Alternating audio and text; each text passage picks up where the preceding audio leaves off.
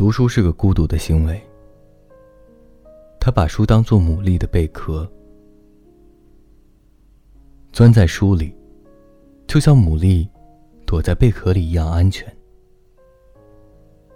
这间屋子被密密麻麻的书页包裹着，就像在密林之中，树叶占据了所有空间一样。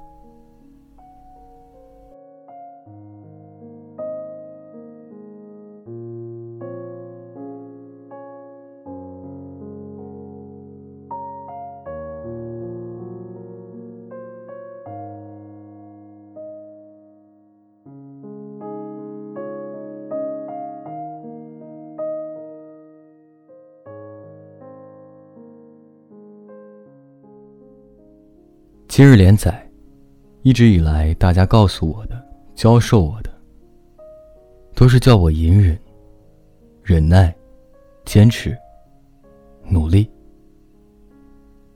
可没人跟你说反抗，觉得不爽了，可以怼天怼地，以正确的方式，或者用自己个性的方式，来维护自己的合理权益。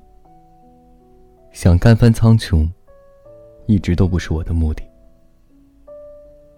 我只想，在逃不出的框架里，尽量活得合理点儿，自欺欺人的开心点儿，仅此而已。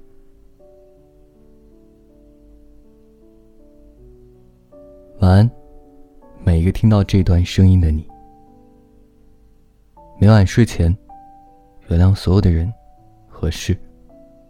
让每个睡不着的夜晚，有一个能睡着的理由。